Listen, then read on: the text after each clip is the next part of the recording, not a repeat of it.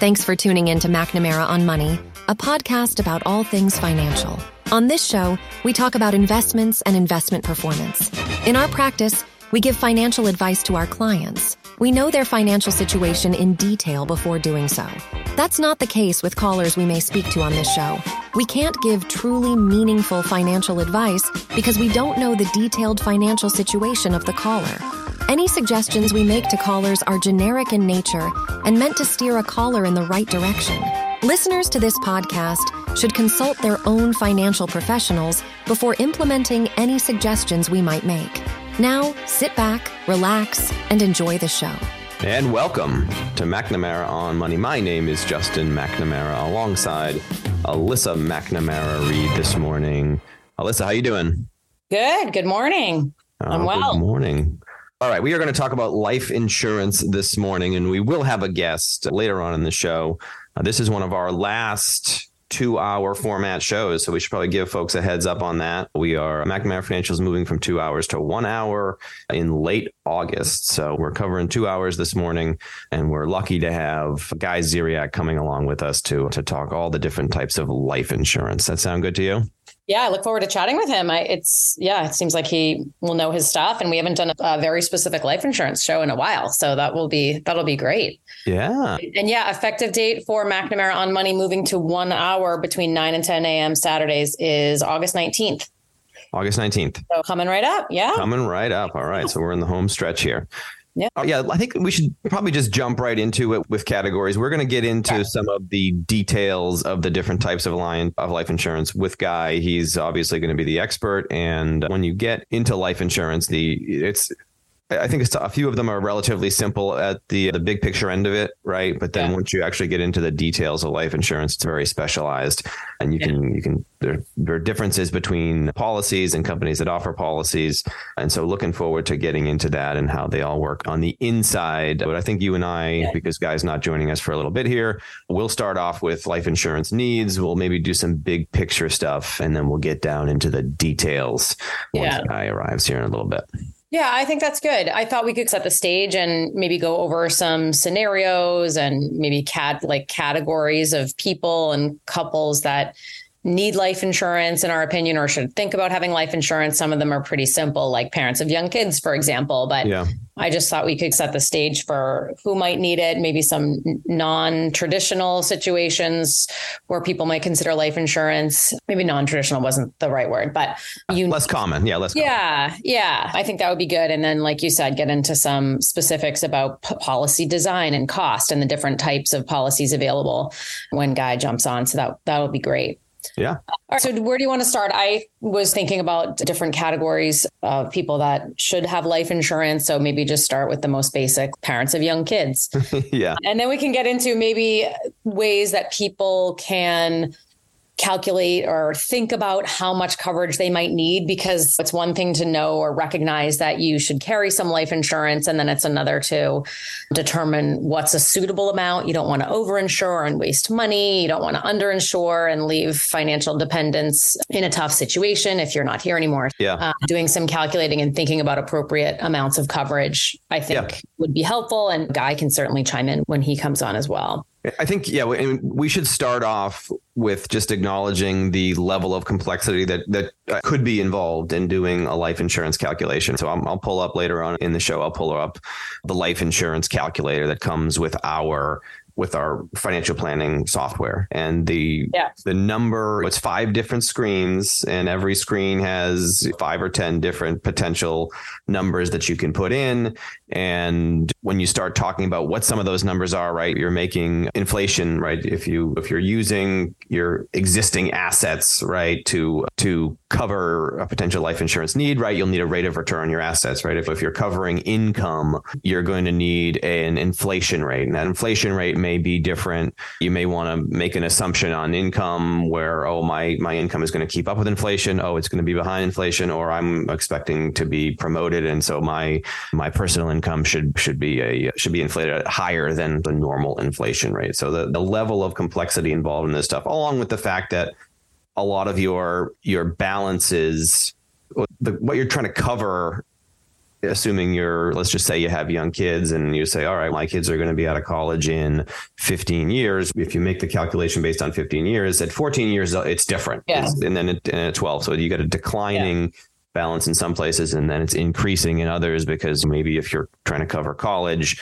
the inflation rate on college is particularly high. So there's a lot of moving pieces to this. And I think we should start off with just acknowledging that, and that it's difficult to get to that exact number.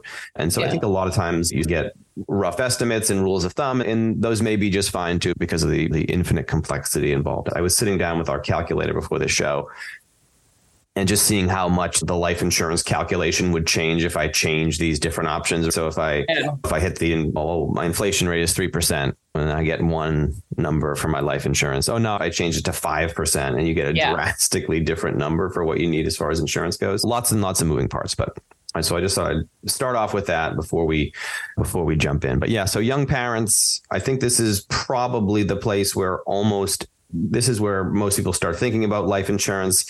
It's the most obvious one, because you have a lot of times you may have a double income or even a single income with one parent at home. And the question is, what happens if one of these parents dies? It's a very obvious, there'll be a major problem here if I'm home with the young kids, or I have young kids and I need to cover the cost of childcare. And so this is most people's entrance into the life insurance market. Yeah, if we think about life insurance, it's covering a situation where anyone is financially dependent on you. So generally speaking, a spouse, significant other, or children. And so parents with young kids, time in your life when people are the most financially dependent on you, right? And as kids get older, that dependence hopefully phases out and at some point goes away. But yeah, easy to recognize the need for life insurance coverage when kids are young. And like you said, when maybe there's one spouse not working, or even if both spouses are working and living off of two incomes, then there would the need for childcare. There's like payments for childcare usually and things like that. And thank goodness there are reasonably priced options out there for life insurance for young parents, working parents. And we'll go over all those specifics with Guy when he comes on.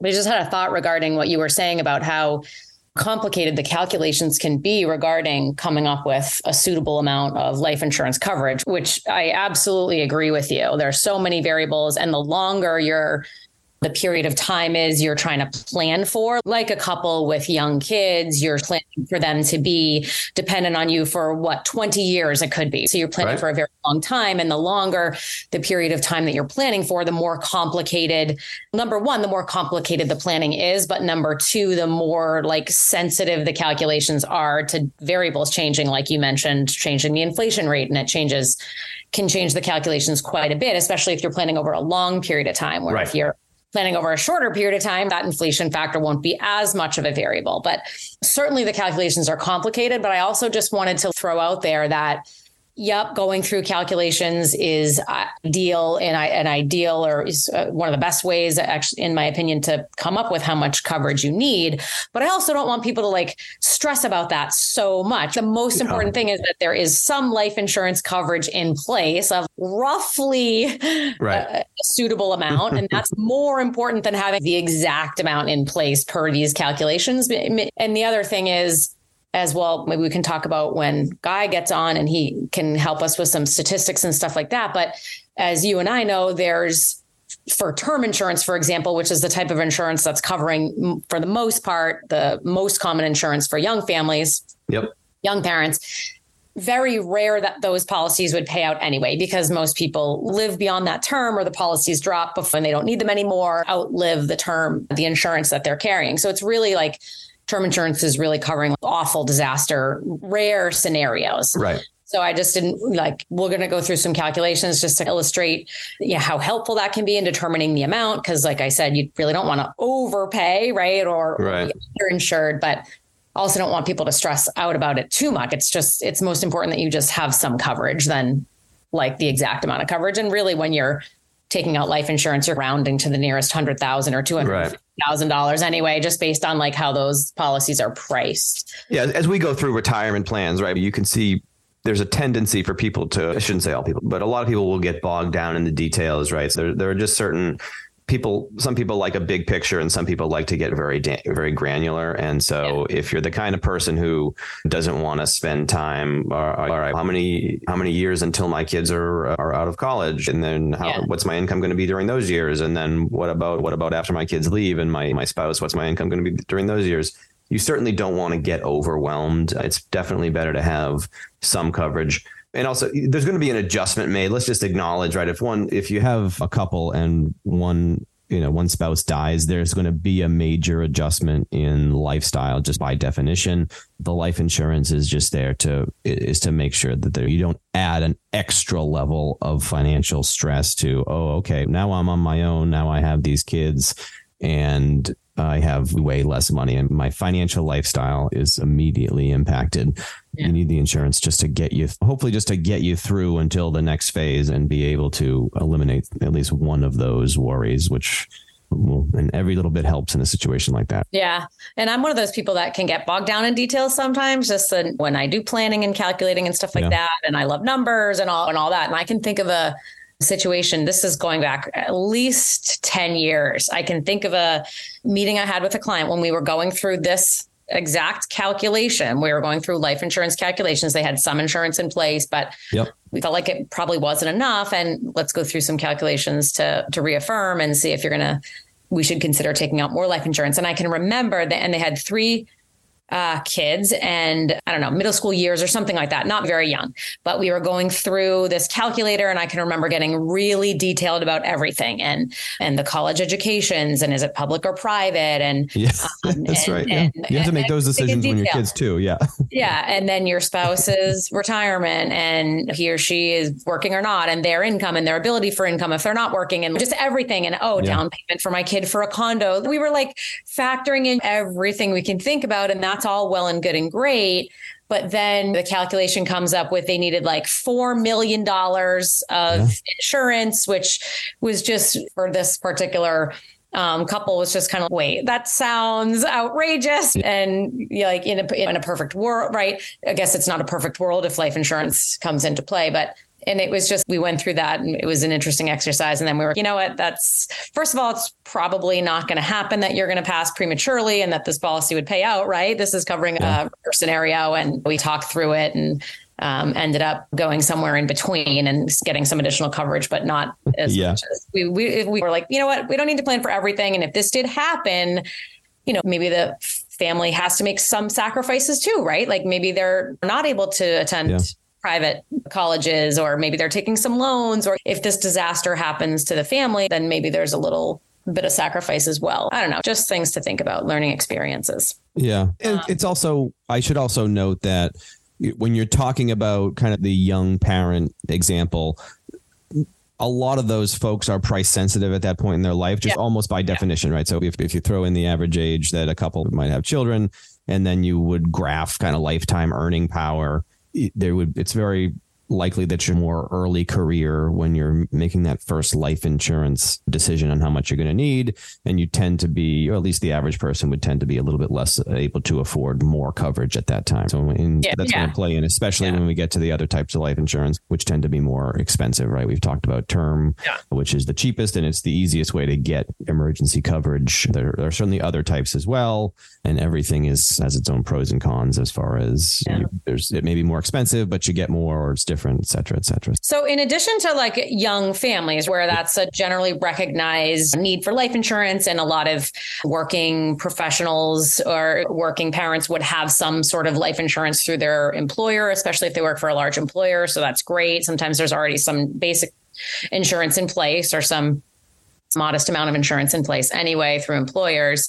But I just thought of a few other situations where people might not really think that they would need insurance, but sometimes is important or helpful to have if affordable, right, in their life.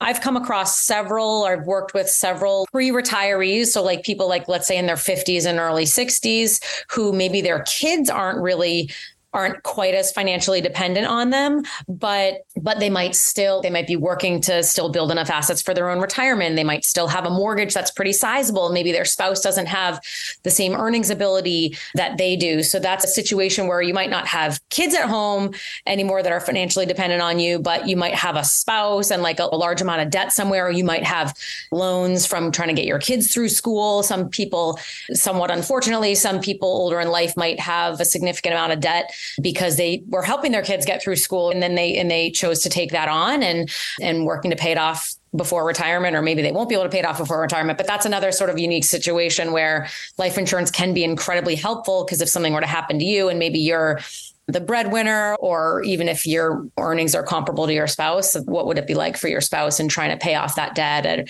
if you weren't there? I've come across a lot of situations for people in that age group where having some life insurance is very helpful. And depending on health, of course, and we can get into all those details, it can be fairly reasonably priced to get a few $100,000 of insurance or $500,000 of insurance if you're buying it just over a short period of time or a short term. So sometimes can even still be affordable at those older ages. Yeah. And I think from what I think life insurance gets more, the complexity gets higher and higher as your age increases. And for young parents, which we covered, I think it's a fairly simple, like the calculation is relatively simple because I think your options are, you just have more options because you're younger, right? Life insurance is obviously priced based on how likely you are to die. And so as a young person, you have more options. Term insurance is relatively cheap. In any type of insurance that you buy younger is going to be cheaper, but then you start to add on, all right, what if I need life insurance for my pre-retirement, my early retirement years, because obviously some folks will go in, as you mentioned, they'll go into retirement with a mortgage. They're going to go into retirement with 2 Social Security incomes. And if one of them passes away early in retirement, you're going to lose a full Social Security income. Yeah, that's all well and good. And that's an easily identifiable life insurance need. Then there's a but. It's more expensive, right? It's much more expensive for a 55-year-old to get insurance than it is for a 35-year-old to get insurance. And then later on, I know estate taxes are another sort of relatively common use for permanent life insurance. It's, I think, less and less common we'll call them regular folks, as the estate tax limits have gone way, way up. So most people aren't paying a federal estate tax anymore, just based on the extremely high $25 million roughly. Don't quote me on that. It's an inflation adjusted number. We'll call it somewhere in the $25 million range for a couple. It used to be much more common for regular people. Back when the estate tax was $1 million, people would regularly die and be in the federal estate tax.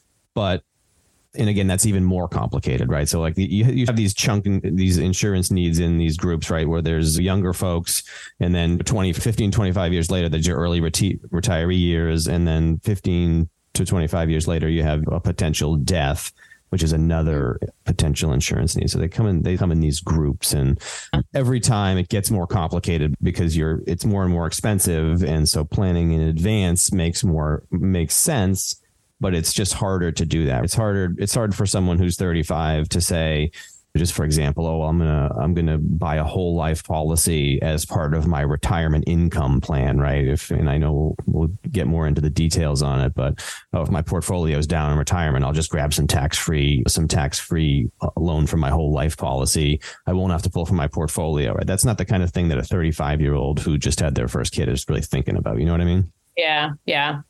The last category, like broad category that I had thought of and is a little bit more unique, but I've come across several situations, is speaking of people that have a loved one that's financially dependent on them, people that have children with disabilities or special needs, or maybe an inability to work in their adult life or make any sort of substantial income in their adult life to support themselves. And there's legal considerations for all that, and special needs trusts and things that people would want to talk to an attorney about, leaving life insurance to them and not outright to them. But I've come across several situations, whether it's physical disability or mental health concerns or things like that, even for adult children that maybe not might not have the ability to support themselves long term. And insurance can be very important and desired for that parent to have. And that would, of course, in that situation, we're talking about permanent insurance, not term. And once we introduce our guest here after the break, we can get into those specifics. But that's the other broad category I could identify of people that would be very appropriate for them to look into insurance, if not already. Or did you think of any other big categories, Justin? Nope. Okay. No. Yeah. So yeah. I think, yeah, right. Again, it was basically young parents, pre-retirees, and then at death. I don't know how much time we will spend on that. Yeah. Should we introduce maybe the different types of insurance that we'll chat about after the break? Yeah. So we already made mention of term life insurance. Again, and just as the name suggests, it is purchased for a set number of years. Normally, if you're a young parent, and if we're sitting down with someone who just had their first kid, we'll be saying something like, all right, clearly you need some insurance. We'll help them through their calculations. And then the question is, how long do we want this coverage to run? And again, it's going to get complicated. If you say, if it's your first kid, when are you going to stop having kids? I know, Alyssa, you had yours like in the blink of an eye, you had your three, but there's 5 years between my oldest and youngest. And it's very common for that to be even longer. So you have to figure out, all right, what's the term? Am I going to do a 30-year term? Or a 20-year. And at that point, you have a set price for that term of years, and then it's going to start to readjust on an annual basis. So that's the term insurance. I think that's the one people are most familiar with. Yeah. Whole life insurance is, again, as the name suggests, just designed to be held for your entire life. It's obviously going to be more expensive because you're going to be holding it until you pass away. And then there is universal insurance, which is a bit of a hybrid. And we're going to let Guy explain that one to us because I don't think we have enough time for the break to get into it. Yeah. All right. Anything else before we get going here? Nope. But I think we should take a break, and then we'll introduce our guest and maybe get into some specifics and get into how people can think about calculating or estimating how much coverage they should be carrying. But let's just announce one more time that starting August, you're listening to McNamara on Money, by the way, and starting August 19th, we're moving from a 2-hour show Saturday mornings to a 1-hour show. Gives us hosts a little bit more free time on our weekends. Justin and I, in particular, have young families, speaking of financial dependence, and it'll be much easier for us to manage the show. But we're still going to be on Saturday mornings. Instead of 8 to 10, we're going to go 9 to 10 a.m. Saturday mornings. That's starting August 19th. That's right. That's on both WCAP and WATD. We're going to be 9 to 10 on each station. Correct. All right. So we'll take a break. We'll introduce our guest when we come back. This is Mike McNamara. If you're looking for a financial advisor, start by asking him or her 3 questions. Number 1, are you a certified financial planner practitioner? Number 2, are you legally held to a fiduciary standard of care for your clients? And number 3, do you only give financial advice and not sell investment products? These are all simple yes-no questions. If he or she doesn't answer yes quickly and starts talking, that's a no, and it's time to move on to another advisor. Welcome back to McNamara on Money. My name is Justin McNamara, alongside Alyssa McNamara Reed, and we are talking life insurance today. We are lucky to have our guest join us, Guy Ziriak of Northeast Brokerage. Is that right? I got that right? Pronounce it right? Sir. Thank you very much. Nice to meet you. Can we call you a life insurance specialist or a... I actually prefer life insurance ninja. Oh my God. I'm going to enjoy this show. Obviously, I'm kidding a little bit. Yeah, I like it. Yeah. I think a life insurance specialist would probably be an apt description. Okay. I think Guy is probably going to be one of our more memorable guests, Justin. I'm just going to throw that out right here. I would say so. Yeah. Not the old college try. I promise that. I was excited. So I met him at a Financial Planning Association event. It wasn't that long ago. I think it was just a few months ago. Yep. Up in Bedford. What's that? Up in Bedford, New Hampshire. That's right. Yeah. And we happened to be placed at the same table.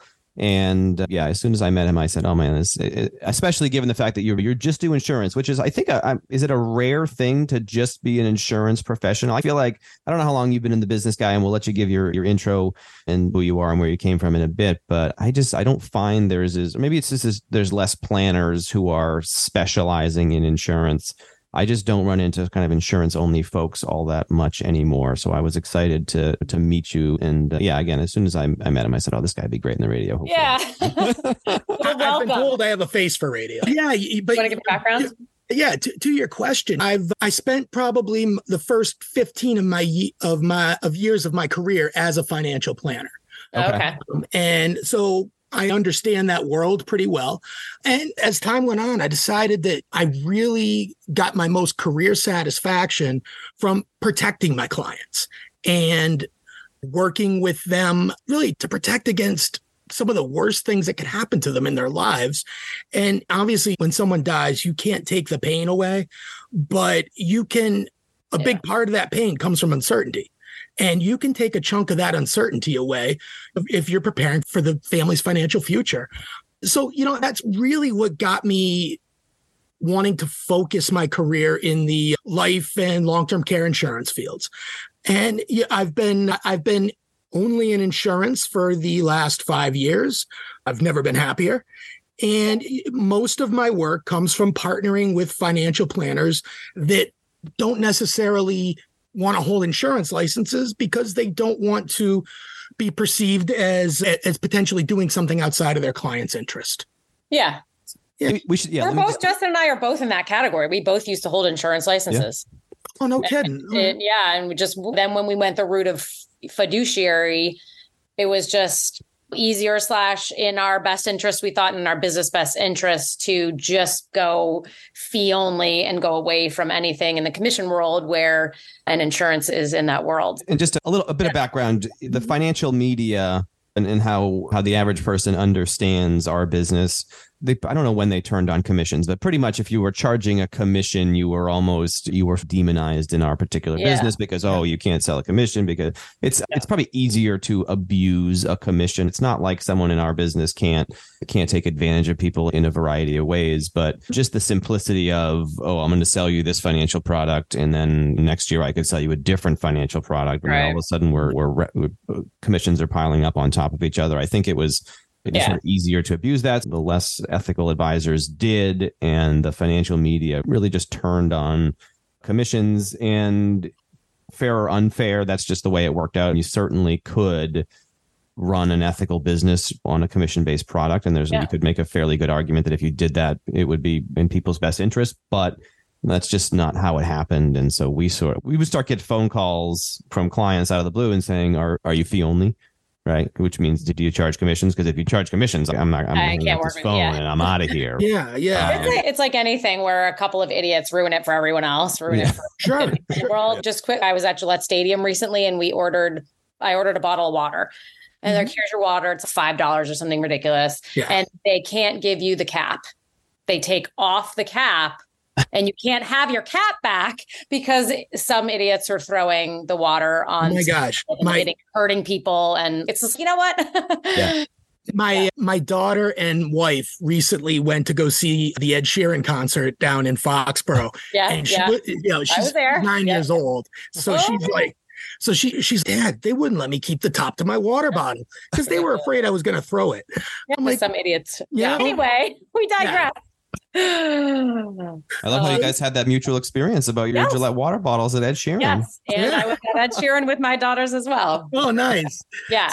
But I really see that's the way that the financial advisory industry has been moving. Yeah. And with the advent of really the internet and even social media, all this information is being pushed to these clients. And They can get a portfolio made through Charles Schwab for low cost, and they think they can get their insurance on the internet. It's basically the same as getting it through a professional, but that's the biggest commodity that I see in your business is trust. And if the clients see that, you know what, I'm not recommending you do this because I'm going to make money. I'm recommending you do this because you need to, your financial future depends on it. Yeah. That's a great way to build trust, and clients who trust you stay with you. So, it works for the clients, and over the long term, my belief is it works for the financial advisors. Yeah, absolutely. Yeah. All right. Should we start, Justin, instead of jumping into specifics about different types of policies, I feel like we should have the conversation regarding how we approach calculating the amount of insurance to carry. Yeah. And there's all different ways. And Guy, jump in. Justin and I were touching on their calculators available. And we have one that we use for our planning software, pretty detailed and thorough. And that's great. But when we can get into that, if we want, how about just like a quick, easy ways? Like one of the first things I learned, 20 years ago, when I was first getting into the insurance was the 7-year rule of thumb. Yep. Right. And I don't know if that still holds true, but one of the first things I learned about life insurance was, I don't even remember this rule of thumb. Rough estimate was that you should have 7 times your annual earnings as the amount that you would carry. So in remembering that, and so for young working parents, for example, remembering that insurance comes to you tax-free, 7 times your annual salary is really more than 7 years, replacing 7 years of your income. It's really replacing what, closer to 10 or 11 or 12 or something like that, if we consider the taxes. Not involved. Is that a quick rough? The rule I use is fairly close for the quick rough. Yeah, is 8 to 10. Mm-hmm. All right. And also that's going to depend on the age of the client too, right? If you have children that are in their early teens, 8 to 10 years or 7 years, probably beautiful. Yeah. You know, if you just want to get these kids through college and then because in most cases, as you continue to age, if you're doing your proper financial planning, the true need for insurance is going to go down as you get older, right? Because you're paying off your debt, you're saving money into your 401ks and IRAs every month. So as your assets increase and your debt decreases, your need for insurance will decrease as well. And that is why term insurance exists, because eventually there's going to be less of a need there.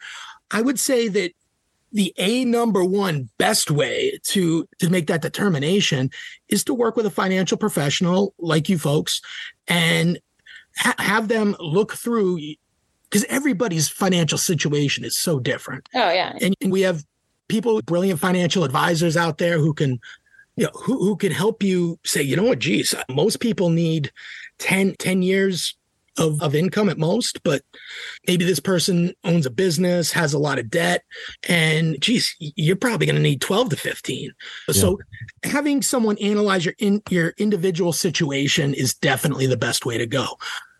Probably the number two would be to use, there are calculators online. You plug how much insurance do I need into the Google machine and you'll get a bunch of ads, but you'll also get some great calculators. Yeah. And the reality of it is there are people out there who don't necessarily have the money to invest, but probably do, or to really the money to work with a financial professional, or they're just getting started out. And for them, definitely look 7 to 10, 8 to 10 years of income is really going to be a great place to start. Yeah. And in terms of, and for the folks in that situation, with very limited exceptions, it's term insurance all day, every day. I think the 7-year rule or your 8 to 10 year rule, I think that's good for if you think about a young couple with a couple of kids. I think the 7 to 10 year of your multiple of your income rule is good for just basic coverage, right? Continue to pay the mortgage, continue to food for the family and all that stuff. And protecting your basic needs. Yeah. But I think there's a lot of people that really feel strongly that they want to provide some or all of a college education for their kids. And I think that's when it starts to get much more complicated. Sure. And if you're just carrying 7 times of your income and you've got a couple of kids like age 2 and 4, and you want to pay for a couple of private educations, I'm pretty comfortable saying that you're going to need more insurance coverage than that if those are your goals. Sure. Sometimes I also approach it by just what are the debts and what would really need to be covered in order to wipe the slate clean. And then assuming, let's talk about a married couple, for example, and what debts do you carry and what debts might you anticipate carrying? And that could be helping kids get through school. Sure. And then if there was at least enough insurance to pay off debts and wipe the slate clean for the other spouse, assuming the other spouse has some earnings ability and maybe some other assets, then they should be able, maybe they're able to move forward and support themselves if they didn't have amounts of debt. So sometimes I'm just kind of adding up what's the mortgage and is there any other debt, and get the kids through college and then maybe the spouse is okay on their own. Sure. So I think that's another like quick and dirty way to estimate life insurance coverage. Oh, and not to interrupt you, Alyssa, for financial professionals like you and I and Justin, absolutely. That's quick and dirty and it's easy for us. Yeah. Free for the regular folks listening, they might not necessarily understand that. Yeah, fair point. Because these are folks who we do this stuff every day. Yeah. And And there are folks out there that they need planning and advice. And so they, in order to get that number built for them, a lot of times just getting that advice is key. Yeah. That's why we have a profession, because look at that. I do need advice in planning sometimes. Guy, are you mostly working with advisors, or I guess in your average meeting, and it's okay if it's all over the place, are you coming from an advisor who's saying, hey, Guy, I think I'm thinking about this amount of coverage for this reason, right? Whether it's a young family, okay, they just need money to cover them to get the kids through to and through college, or whatever the scenario is. Are you working with an advisor, or are you doing these calculations on your own? And maybe just talk about where do you start if you're working with a client on their own? I know the whole life insurance. Once you get outside, I think, the term insurance piece of it, and you start to add on other things, right? Income replacement and retirement, estate taxes, money for the next generation. The level of complexity just goes up so much higher, and you need a lot more information about a client's life. Yeah. And by all means, if you don't work with an advisor and you know you need term insurance, talk to one, or even just guess, or go online and do the calculator and buy some insurance, because it's that important that you get that coverage. But once you get into those next levels of life insurance, the amount of information that you need about a client life is just, it really expands, right? I'm talking about essentially you need to have enough info to do a detailed retirement plan at that point, basically. Yeah. But when we look at retirement and estate planning and using life insurance in those ways, you're right. The complexity definitely increases, because especially in the state of Massachusetts, if you have $1 million, basically after $1 million, there's some pretty hefty estate taxes. If you have an estate over $1 million, you're going to owe some money to the state of Massachusetts. And in Massachusetts, if you own property inside of the 128 loop, in most cases, if you own your own home outright, there you are. Yeah, there's your $1 million. In the state of Massachusetts, it definitely gets more and more complicated. And with the federal estate tax, like you were saying in the last segment, most people, they've raised the bar on that most people probably aren't going to hit that. Like you said, it's north of $20 million. And so it's not going to be, it's not going to affect a lot of people. But as you continue to increase in complexity and we begin to take a look at the different types of permanent policies that are going to help with those estate planning needs, it definitely ups some of the challenges that are out there. What are your experiences with clients in terms of helping them calculate their coverage? Or are you mostly working with their advisors who are saying, hey, XYZ client needs like $500,000 or $1.5 million, and this is the type of insurance they need, and you're just like, go? Or best case scenario, when your professionals are working and cooperating with each other, what's your experience with clients? Is it like they're deer in the headlights? I don't know. I will say, first of all, it's about a 50-50 mix. Okay. People who come in, who have the advisor, who took care of everything for them. And I'm basically at that point, just doing what the advisor asks. Yeah. And then there are the other halves that, where, maybe if I'm working with a financial professional who doesn't really touch life insurance at all, they'll send them over to me and I'll begin to do a profile on them. Or if somebody comes to me directly, I begin to do a profile, and it would look similar. That's really, I really play on my financial planning background, where I'm going to ask them, okay, let's start with your assets and debts. Okay. Yeah. All right. That's where we are. How many children do you have? Okay. How old are they?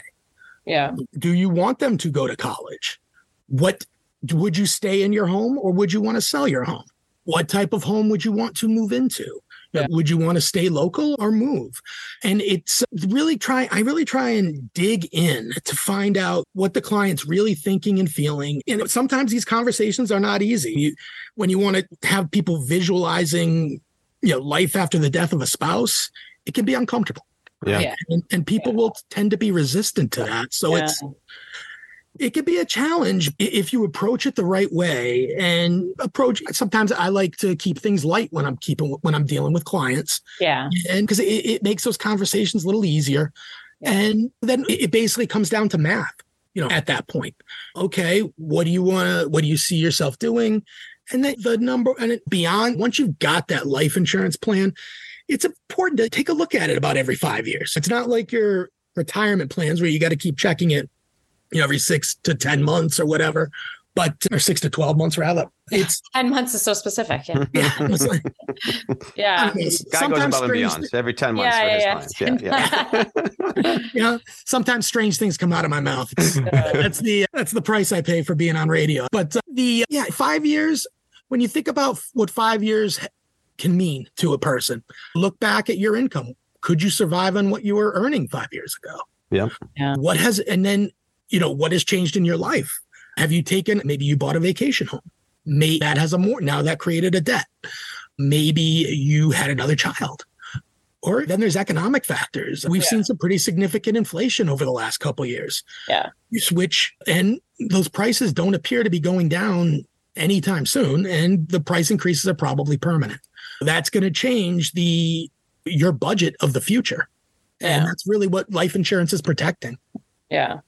Yeah. I have a calculator, and it's obviously it goes through a lot of the stuff that you just mentioned, but just to the insurance piece, I mentioned this earlier in the show, right? I have just an example life insurance calculation, and at a 3% inflation rate, the life insurance need was just about $2 million.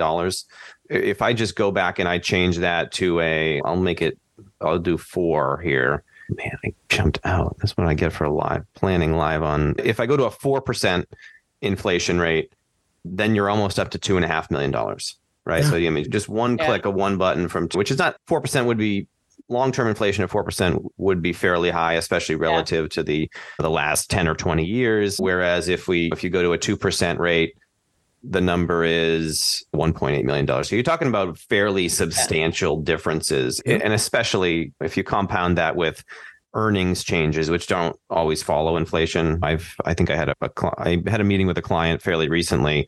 It was a new client, and they had insurance policies in place. It looked like, I was like, oh, you bought those insurance policies 5 or 7 years ago when things were a lot different. We've had inflation since then. Their incomes are up substantially because they moved from their early earning years to their peak earning years. And they had $250,000 and $500 on the husband and wife. And I said, oh, is that how are you going to be doing if one of you passes away on $250,000 additional? That was it was getting close to one time salary for in this case, it was the wife. And I think clearly I told them, you're going to need to buy some more insurance. And we went through the calculations. But so things do change, definitely. Yep. And sometimes periods of inflation are followed by recessionary times. And that's reducing your assets sometimes. If you have assets in the market, there might be a temporary 1 to 2 year dip that happens at the wrong time. It can cause some trouble because maybe you need to begin withdrawals to cover things because you aren't properly covered. And as you guys well know, when you're beginning to take withdrawals when the market's down, you're selling your shares at a depressed rate. And it doesn't come back the same way. Guy, what's the clientele that you're working with most frequently? Is it young parents? Is it people middle-aged doing estate tax planning? Is it pre-retirees that still have debt? Or is it just all over the place? In a lot of ways, it is all over the place. Yeah. Right? Because a lot of my business comes from referrals from financial professionals. But I also will work with a few property and casualty insurance brokers and with them, it's usually the young families, the term insurance, who are looking for just coverage to protect the family. As I work with more and more financial planners, then I see more of the more complicated cases, like the estate planning and maybe business owners who need like a buy-sell agreement or want to protect key employees. So it's almost like a barbell, right?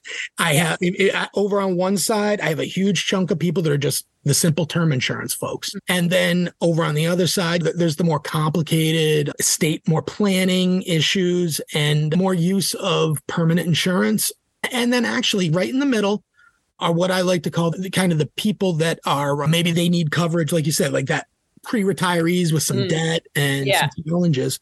Usually they've been around long enough where they can call up maybe they had insurance in the past and their term ran out and they need to look at more coverage. So since they purchased their term insurance, maybe they've had They've come down with, the doctors said they have high cholesterol and high blood pressure. I have the benefit of, I work with over 30 different insurance carriers, and I'm lucky enough to have, my company has paid underwriters on the staff. So for those folks, I can do underwriting before we submit. And the benefit of that is our staff underwriter can say, this is the carrier that's going to look at you the most fondly, because every carrier has their own underwriting manual. Yeah, and maybe just a brief pause to explain underwriting to folks who aren't maybe familiar with the term. Sure. And underwriting is the process by which, when you apply for life insurance, the insurance company makes their decision basically on, one, do they want to cover you? And two, how much are they going to charge you? So the first thing they'll do is they'll look at all of your health factors. Now, for younger clients who are healthy and they don't take any meds and they go to the doctor regularly, usually you can qualify for what's called accelerated underwriting, which means that you don't need to take a medical exam. What the insurance companies will do is look through your information on the MIB, the Medical Information Board, and also they will look at other publicly available sources, like, or publicly available for insurance companies, right? Like they can look at the prescription drugs that you're prescribed and how often you fill them. They aren't able to find out what that is for because of HIPAA, but they can see what drugs you're prescribed. They can. Yeah, it's basically through the health insurance carriers and prescription insurance carriers share those information with each other. Okay. So if they look at some of this publicly available stuff, they say, you know what, this person doesn't need a medical exam. We don't need an APS, attending physician statement, from their doctor. Mm-hmm. We can just get them covered and get them through. And usually in that case, they're going to say, all right, the underwriting was great. This person, everything they put on the application was verified. We're going to give them a preferred discount, which means their premium will be lower than standard. Yeah. Standard is what the average person can expect. A person of average, regular, moderately good health. But let's say that, I think we're about halfway here on a break. So yeah, we'll get more into underwriting and obviously prices here in just a bit. My name is Justin McNamara alongside Alyssa McNamara Reed. You are listening to McNamara on Money with our guest today, Guy Ziriak from Northeast Brokerage. We'll give out your contact information here. So we can reach you at nb-bga.com is the website, and we will be right back.